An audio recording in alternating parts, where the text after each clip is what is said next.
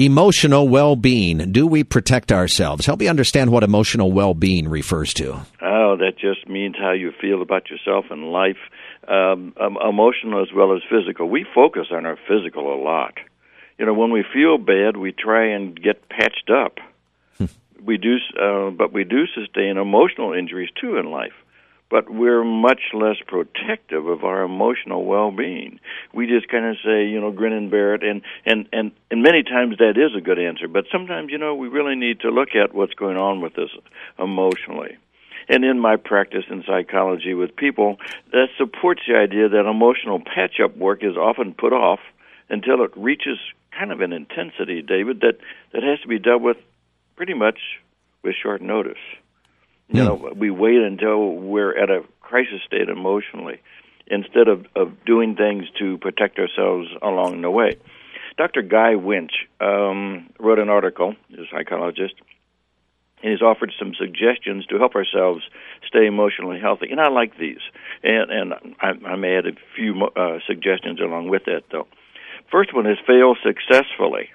Oh, okay. One, yeah, it? it is. Fails successfully. Yes. Mm, I thought failure wasn't a success.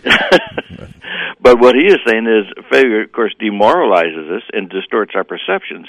And we can lose motivation because of that. Instead of letting failure rule us, make a list of factors related to your unattained goal, to your failure, to, to your unattained goal, that are in your control. And then consider how you might improve each of these factors to correct the failure. Mm. Meaning and loss, and this is a very tough one.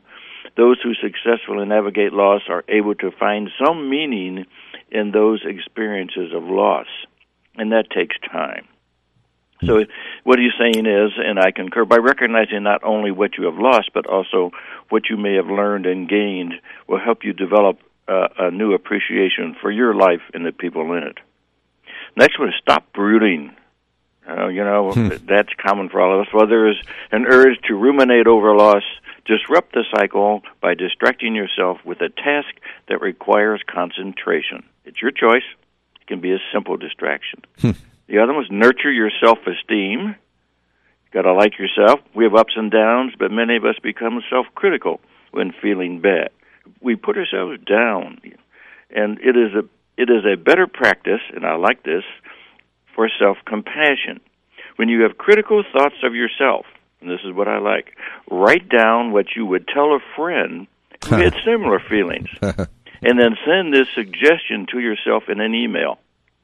I like that. That's kind of that's a clever one. Yeah, it is. Um, it, you know, I got a call from a, a listener a couple of days ago who suggested something as a topic for you, and you're you're covering that today. So I hope he's listening because he was talking about self talk, and basically you're saying be aware of what you're saying to yourself. Oh yeah. And so um, if you find yourself being overly critical, what you just said is detach yourself from that, look at that, and say, well, if some friend was being that way towards himself or herself, what would you tell them? Yeah. And then tell it to yourself. That's interesting. It'd be interesting to get an email from yourself. It would be.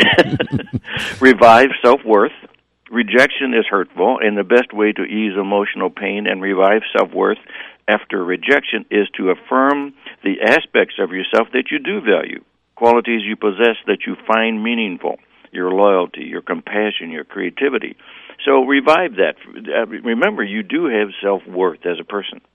Combat loneliness is another one, and once we feel lonely, we sabotage our future opportunities to make or deepen connectedness we we just connections. We just pull back and we make excuses like um, they don't call me, so why should I call them? Mm-hmm. You know, which really mm. what uh, the person is saying, and I concur. Now make a list of people whose company you like and reach out to a few, and that's always good to keep that list of people that you whose company you would like to be in, mm-hmm. and then to reach out. And the last one he said was absolve yourself. if you have hurt someone by your actions, reach out and apologize with true caring by understanding how you're hurting them made them feel. And once you have expressed real empathy, the other person is more likely to feel that your apology is sincere and authentically forgive you. Those are good ones. And, you know, you can, I sum them up in, in a little different way. And I think one of the things I say is love yourself as a truly genuine and caring human being, which we can all be when we try. Forgive yourself when you fail and work towards always becoming a better person. Take time to genuinely reach out to others. And finally, find the good in yourself and in others in your life. In other words, be more positive. Look for the good. One of the things you said early on, I think, needs to be reiterated here, and that is do these along the way. Don't wait for the crisis moment. Yes. Because you got to have those as ongoing practices. It's like what you do physically, and you made that point also. Oftentimes we take more care of our physical selves than our emotional or mental self. What we need to do is, uh, if we're working out, we work out regularly, and that way we're ready when the test comes, like a race or some other kind of physical test. So the same thing would happen emotionally. That is true. Hmm. You know, an interesting sidebar is that unfortunately we can be more critical than be positive. And there are some people who are naturally positive and some who just seem to be critical naturally almost. But but generally speaking, we, we look at the we critique things and sometimes we forget to look at the good side of of what we're looking at. And and that seems like such a simple step, but hmm. it's not. Mm-hmm. It's not to just change. So I just I like to tell people, okay, if if you said something or feel something critical, what could there be on the other side of that coin? What are you not not thinking about?